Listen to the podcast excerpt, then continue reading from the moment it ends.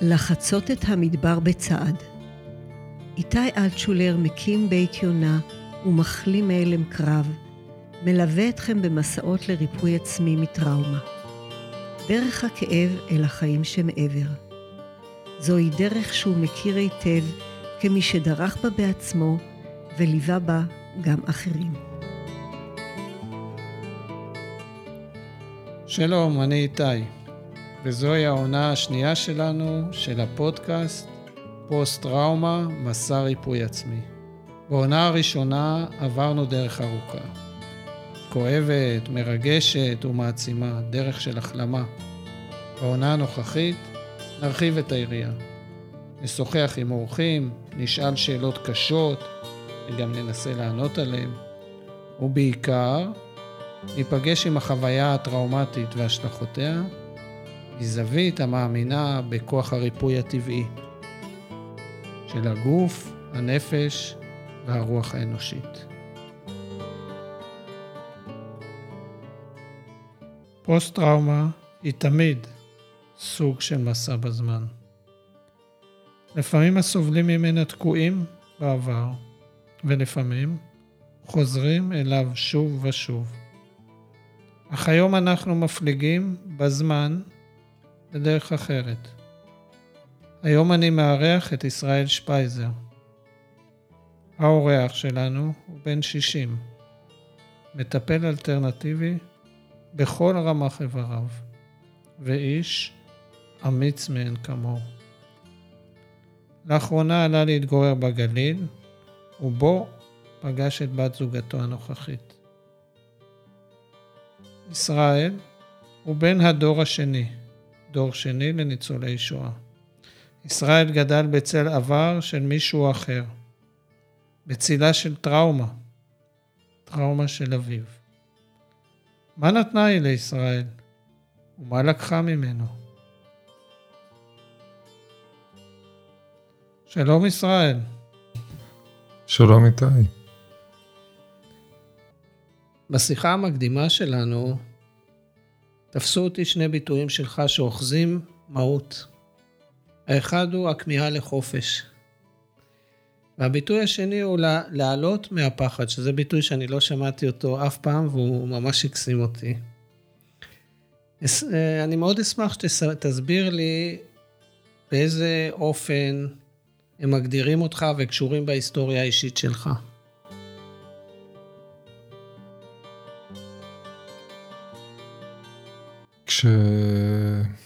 כשרציתי לנסוע לחו"ל לבד, אז uh, היו לי קצת בעיות uh, פיזיות, וקצת אנשים uh, דיברו איתי על איך תסחוב, איך תיקח, ולא נרתעתי מזה בהתחלה, בגלל שדיברו איתי, אז היה לי קצת על הפחד, אבל... מהר מאוד הורדתי אותו ו- ונסעתי.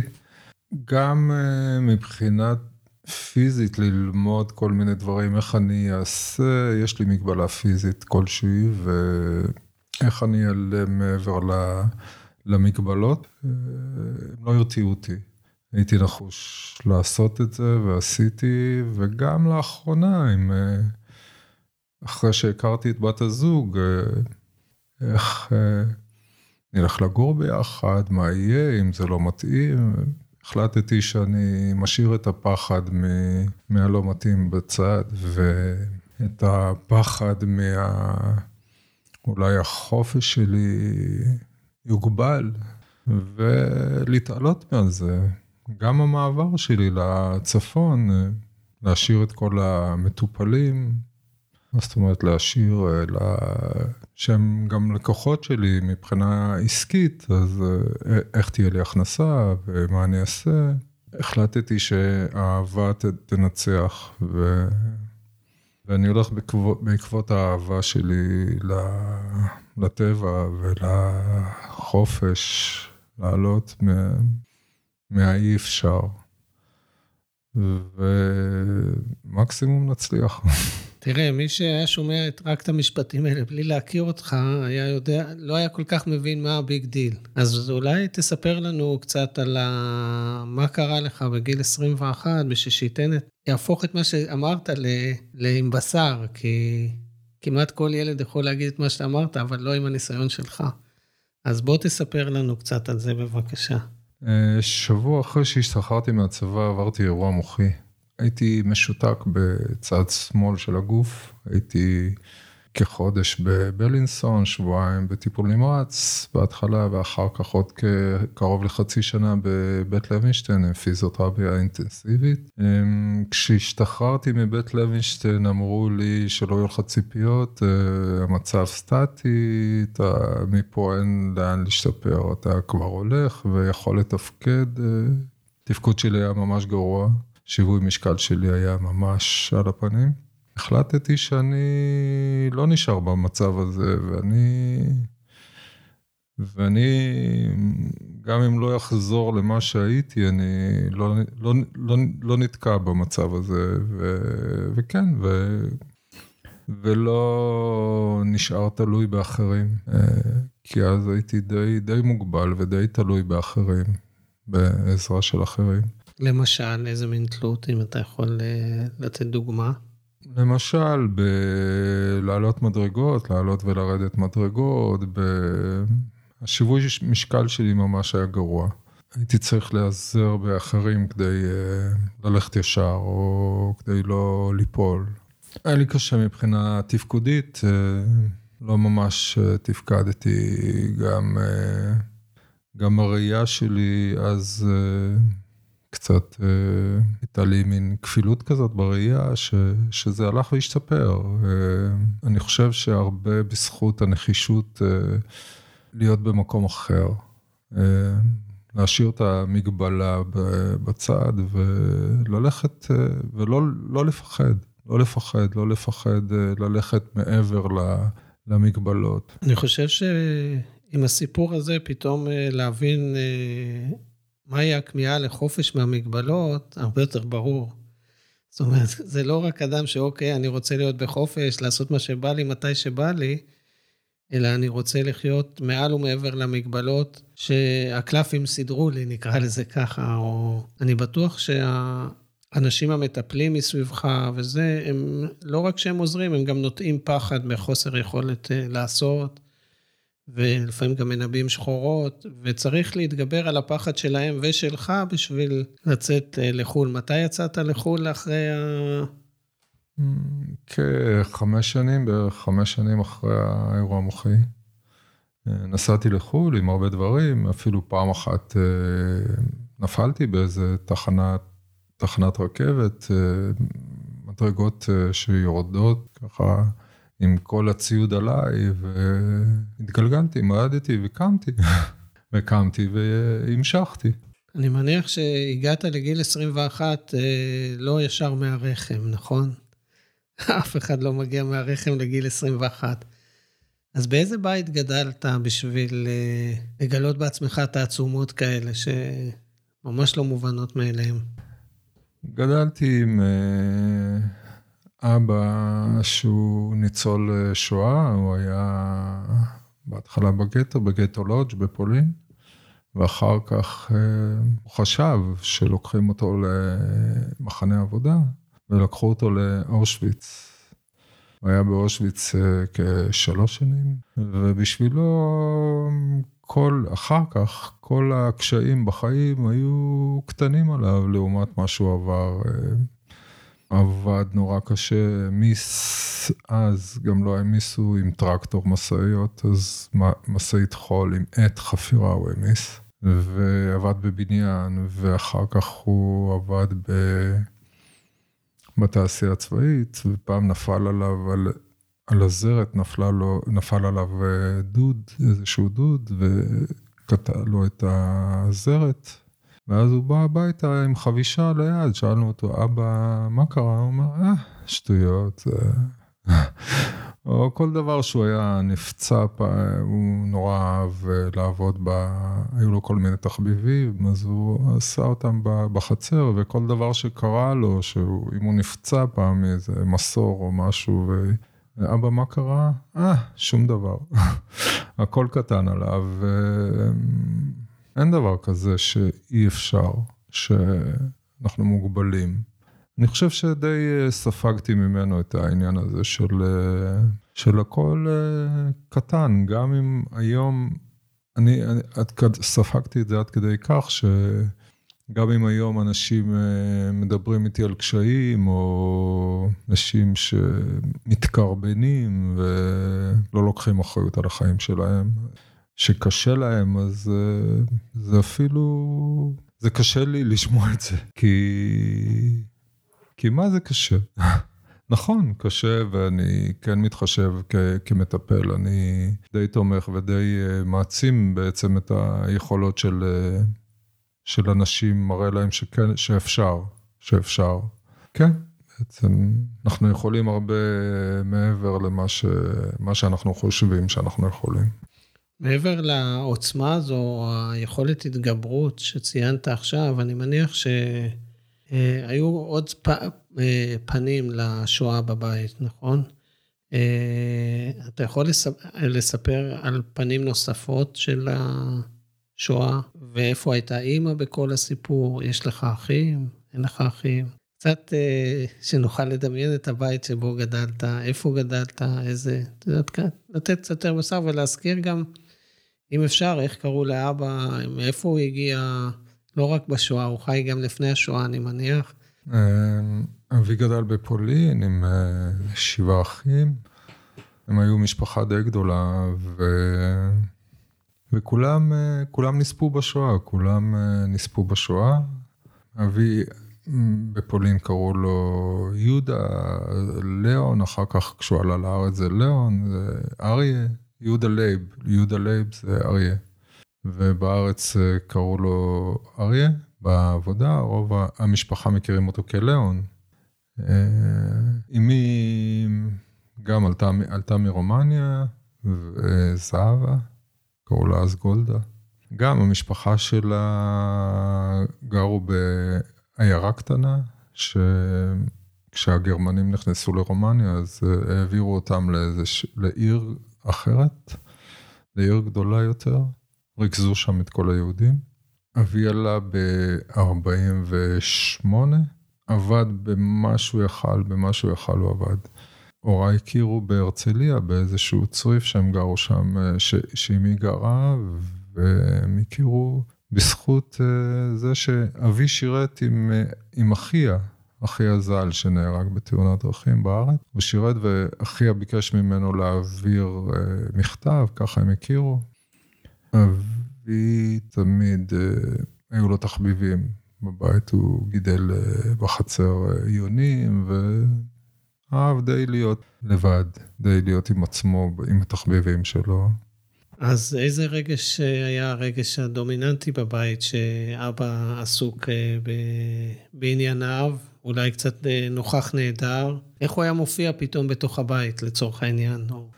הרגש עיקרי שספגתי מאבי זה כעס, היה לו הרבה כעס ו- ותסכול. תסכול. הוא היה מגיע למצב של תסכול אה, די מהר, ו- והתסכול הוביל אותו להתפרצויות כעס אפילו, צעקות.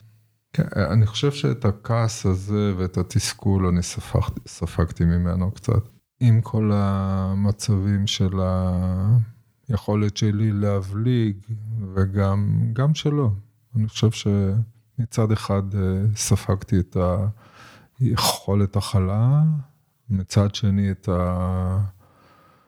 שמגיע למצב של תסכול, אז עולה כעס, כעס, אה, וזה גם, גם אותי זה מוביל, אה, גם בזוגיות, ואם דיברנו על, על ה... לעלות מהפחד, זה מהפחד גם לעלות מה, מה, מה, מרגשות קשים. גם אם היה לי פחד כלשהו שמה יקרה אם אני אגיע לאיזשהו כעס, אז אולי עדיף לי לחיות לבד, והחלטתי שאני משאיר את הפחד מה... מהתסכול, שב... שבתורו מגיע גם הפחד בעקבותיו.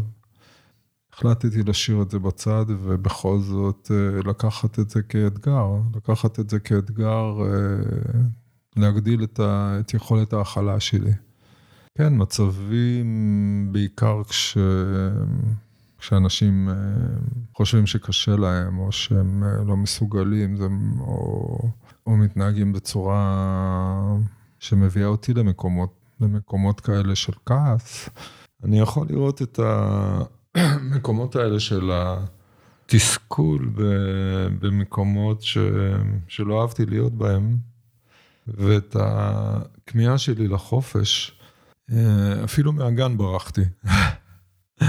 מהגן, אה, במצב שכבר לא יכולתי להיות בריכוז, או שכבר לא יכולתי להיות, אה, אני, אני לא זוכר מה הביא אותי לזה, אבל ברחתי מהגן, אני זוכר את זה, שלקחתי עוד חבר והלכנו להתנדנד בחצר של הוריי, בחצר של הבית, וגם בבית הספר כבר לא, לא, לא היה אכפת לי שהוציאו אותי מהשיעור, כי כשהוציאו אותי אז יצאתי עם התיק. החבאתי את התיק באיזה מקום, בבית ספר, והלכתי לטייל. אז בשכונה שגרתי בה היו הרבה פרדסים ושדות ופרדסים, אהבתי נורא לטייל שם. אז פשוט לקחתי את התיק שהוציאו אותי מהשיעור ולא חזרתי. והלכתי לטייל, אהבתי נורא לטייל. אפילו, אני זוכר בגיל משהו כמו 12, אפילו נסעתי, לקחתי אוטובוס לים, נסעתי לים, וככה שוטטתי על החוף כילד. גם בגיל מאוחר יותר, פשוט ארזתי בגדים, לקחתי איתי איזה תיק קטן והייתי נוסע, פשוט נעלם מהבית לאיזה שבוע. וזה, וכך גם בהמשך, אז באמת, אולי הכמיהה הזו לחופש אפילו הייתה בשבילי כמו איזה מין אה, מלכודת. כי מצד אחד נורא רציתי חופש, אז גם בצבא אפילו אמרו לי שאני נשאר בבסיס, אז uh, היה לי קשה לקבל את זה, וגם מהצבא פשוט uh, ארזתי וברחתי. הכמיהה הזאת לחופש, אז uh, הענישו אותי. הענישו אותי, והכמיהה הזו לחופש אחר כך uh, בנישואים, uh, היה לי קשה נורא. אה, והיום שאני יודע את זה, אז אני פשוט אה, מאתגר אותי גם במקום, מאתגר את עצמי גם במקום הזה של... אה, ואני רואה שככל שאני מקבל את השונות של, של בת הזוג, או את השוני בכלל של אנשים, ככל שאני מקבל יותר, וקל לי יותר להתגבר על הרצון לשנות אותם. ומצליח מצליח להתגבר, מצליח, מצליח לקבל, ובאמת אני שם לב שיכולת ההכלה שלי גדלה בזכות הבחירה בעצם הידיעה הזו שהחופש לפעמים, הכמיהה הזו לחופש, בעצם היא כמו מין כלא אפילו, מביאה אותי למצבים שלא הייתי רוצה להיות בהם. אה, מעניין מה שסיפרת, נשמע שזה היה איזה תהליך פנימי עכשיו גם שעברת לא רק בחיים, אלא גם כרגע שאנחנו מדברים. אני רואה שיש בתוך ה... מה שאתה מספר איזה מין סוג של uh, מעגל קסמים כזה, של uh, מצד אחד צורך להיות uh, בחופש, ומצד שני הצורך להיות שייך, איזושהי מין... Uh, תחושה של אי התאמה, אה, שונות שלך, עצמך, שאתה מרגיש לא שייך, ואתה אומר, אם אני לא שייך, טוב, עם עצמי אני שייך, שאני, אז אני הולך. ואני לא בטוח שזו לא חוויה שאבא שלך גם היה לה אותו. זאת אומרת, השתייכות. הוא הגיע מעולם שהוא איבד אותו, והיה זר פה. ועם היונים הוא הרגיש בנוח, ובאיזשהו מקום אתה מרגיש בנוח כשאתה בדרך, כשאתה הולך, ומצד שני אתה רוצה להיות חלק, אתה רוצה משפחה, רוצה קרבה, רוצה מגע. וכשהדברים האלה לא נפתרים, נוצר uh, תסכול, כעס, זעם, וההשלכות שלהם יכולות להיות מאוד מפחידות. אז, אז מצד אחד אני מרגיש את זה, מצד שני אני פוחד ממה שיכול לקרות עם זה, ומין איזה מין תסבוכת כזו, ש, שאני חושב שהיא לא, אם אני מסתכל על עצמי, שאני מאוד יכול להזדהות עם מה שאתה מספר, יכול להיות שזה משהו שאנחנו קיבלנו בירושה מההורים שהיו בתחושת זרות שהם הגיעו פה לארץ, ומצד שני רצון מאוד להשתייך. תחושה של רגשות שאף אחד לא יכול להבין אותם בארץ הזו, וחוסר יכולת להתמודד איתם. אז או להתנתק מהרגש, או להוציא אותו בצורה שהוא בורח לך, שאתה לא מצליח יותר להתנתק ממנו. וכשאתה גדל בסביבה כזו, אני חושב שזה נטמע בנו, ולא תמיד יודעים אם זה שלי או של מישהו אחר, זה לא קל. ספר לי על רגע אחד אה, כואב שהיה לך עם אבא, אה, נקודה כזו של, אה, יכול להיות שהוא גם כואב וגם קרוב, לא יודע, אבל אה, כי דברים לפעמים כרוכים זה בזה. היו מצבים ש... ש... שעשיתי, הייתי ילד אה, שובב, והחינוך וה... של אבי היה... כשהייתי עושה מעשה קונדס, אז להכות אותי.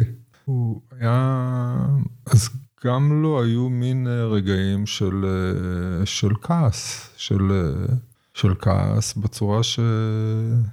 בצורה שהוא הביע את זה, זה היה להכות אותי, או התפרצות של צעקות. ועכשיו כשאתה מדבר איתי על זה, אז אני יכול לראות שכן, גם, גם לא היה את ה... אולי את הפחד מלהגיע למקומות האלה של תסכול ו, ולצעוק, או, או להגיע למצב של אלימות. גם הוא די נמנע מללכת למקומות אחרים, אהב די להיות בבית. או להיות עם התחביבים שלו בחוץ, מחוץ לבית, זה הכי רחוק שהוא הלך. וכן, ואולי הרגעים הקשים שהיו לי איתו זה באמת שלא, שלא הבנתי למה, למה מגיע לי לקבל מכות ממנו. זה היה קשה. מצד אחד, מצד שני הוא נורא תמך בי ונורא... לכן התסכול היה, כי הוא נורא תמך בי, גם מאוד uh, רצה שאני אלמד ו... ועזר לי פיזית עם אה, כסף, או דאג, uh, לבנ... הוא בנה לי יחידת דיור בחצר שלו, ותמיד תמך בי כש... כשהיו לי קשיים. אני יכול לראות את זה גם, uh, גם על עצמי, עם ה... אמפיוולנטיות של זה, של מצד אחד יכולת אה, הכלה מאוד אה, גדולה אה, וסבלנות אין קץ, ומצד שני ברגעים של תסכול אני, אני הולך, אני יכול ללכת, פשוט ללכת, לעזוב. כן, אני יכול לראות את זה גם אצלי, את הירושה הזו שקיבלתי. בשיחה המקדימה סיפרת לי על, אה, על רמת התמיכה שהוא תמך בך אחרי ש, שהיה אירוע מוחי, וזה היה אספקט מאוד, אה, הזכרת את זה עכשיו בשיחה, אבל אני הייתי שמח אם היית יותר מפרט את זה, כי אני רוצה לסגור את, ה, את השיחה על אבא לא באקורד אה, כל כך כאוב, אלא במקום של כוח, כי... בסופו של דבר הדרך שלך להתמודד עם האתגר שהחיים זימנו לך, הוא לא היה out of the blue רק בזכותך, אלא אני חושב שקיבלת מהאדם הכל כך בלתי צפוי, אה, גם המון אה, יכולות, וציינת את זה בהתחלה. אז הייתי רוצה לסגור במקום הזה את השיח עליו ולדבר אחר כך על עוד איזה שניים, שלושה דברים. תמיד, אה, תמיד הוא לקח אותי לאן שהייתי צריך. עזר לי לקנות רכב, אחר כך אה, רציתי רכב אחר, גם אה, עזר לי בזה. זה לא שהיה לו המון כסף, הוא היה שכיר כל חייו. ואם דיברנו על פחד, אז אה, גם לא היה, אז לא היה את הפחד מלהיות עצמאי. אולי רצה מקום ככה עם פנסיה ומקום מסודר, ו, וחסך ממש כל הזמן, חסך כסף. עזר לי מאוד, עזר לי בלימודים, אם רציתי ללמוד משהו, לנסוע לטייל, בייחוד אחרי, ש... אחרי שעברתי את האירוע המוחי הזה, אז או שהוא לקח אותי בעצמו עם הרכב, בעצם אה, הוא היה איתי יותר, אה, יותר אחרי שעברתי את האירוע המוחי הזה, מאשר אה, בילדות בעצם. בילדות יותר הייתי עם אימא. הוא, הוא די היה עם התחביבים שלו, והוא מאוד תמך בי אחר כך, כן. כשהיה צריך אותו, הוא היה שם. כן. הוא נפטר לפני כמה זמן?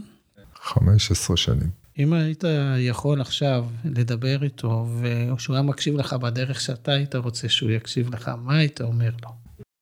שאני אוהב אותו.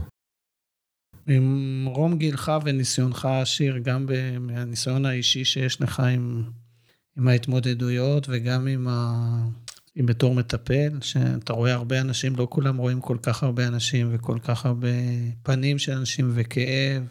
אה, מה היית אומר לבני ובנות הדור השני, לניצולי שואה, או לבני ובנות הדור השני, להלומי קרב, לילדים של אה, אנשים שהם אה, מתמודדים עם פוסט-טראומה מורכבת או אחרת? איזה עצה אתה רוצה, יכול לתת להם? שהכל אפשרי. אני חייב להגיד שהשיחה הזו הייתה מעוררת השראה והרבה יותר, והרבה יותר מרגשת מ... מהשיחת הכנה, שגם היא הייתה מרגשת. אני רוצה להודות לך שהגעת אלינו לפה, לבית יונה, לאולפן שלנו. סיפרת לנו בכנות אדירה את מה שיש לך לספר, ואני חושב שיש לך מסר חשוב למי שמאזין. ואנשים צריכים את האמונה הזו שהכל אפשרי. אז תודה לך, ישראל. תודה, תודה לך שהזמנת אותי.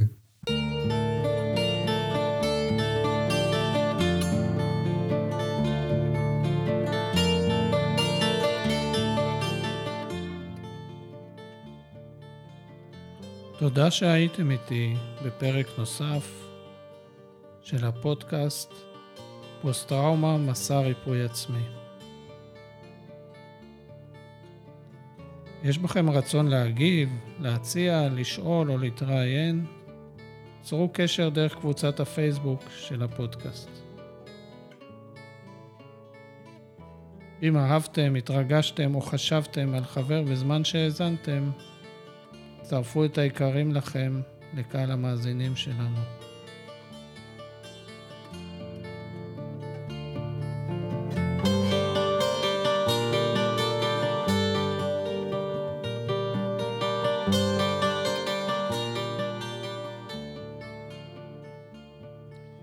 זה הזמן לספר לכם שתוכלו להצטרף בעצמכם למסע ריפוי עצמי מפוסט-טראומה.